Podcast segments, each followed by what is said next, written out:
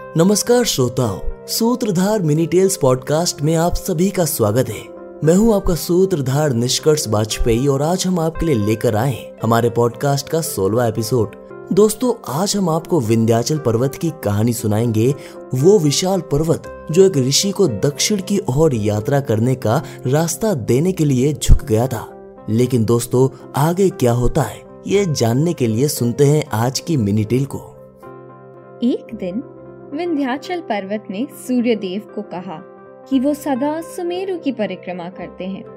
कभी उनकी भी परिक्रमा करें। सूर्य ने कहा कि ऐसा नहीं हो सकता। इस पर विंध्य को बहुत क्रोध आया और वो अपना आकार बढ़ाने लगे। बढ़ते बढ़ते विंध्याचल पर्वत इतना बड़ा हो गया कि सूर्य का प्रकाश धरती पर पहुँचना बंद हो गया।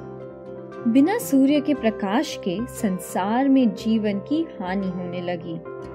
सभी देवताओं ने पुलस्त्य प्रजापति के पुत्र अगस्त्य मुनि से जाकर प्रार्थना की कि वो किसी प्रकार विंध्याचल को शांत करें। अगस्त्य मुनि विंध्याचल के पास गए और उनसे दक्षिण की ओर जाने के लिए रास्ता मांगा। विंध्य ने झुककर ऋषि को जाने का रास्ता दे दिया। ऋषि अगस्त्य ने अपने वापस आने तक विंध्य को प्रतीक्षा करने को कहा।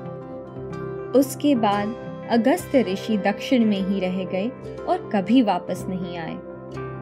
विंध्याचल आज भी ऋषि अगस्त्य की प्रतीक्षा में झुका हुआ है। दोस्तों, हमें आशा है कि आपको हमारी आज की कहानी पसंद आई होगी। सूत्रधार मिनी टेल्स पॉडकास्ट के अगले एपिसोड में आप सुनेंगे एक ऐसे ऋषि की कहानी। जिसने स्वयं ही अपने समांतर ब्रह्मांड की रचना कर ली थी।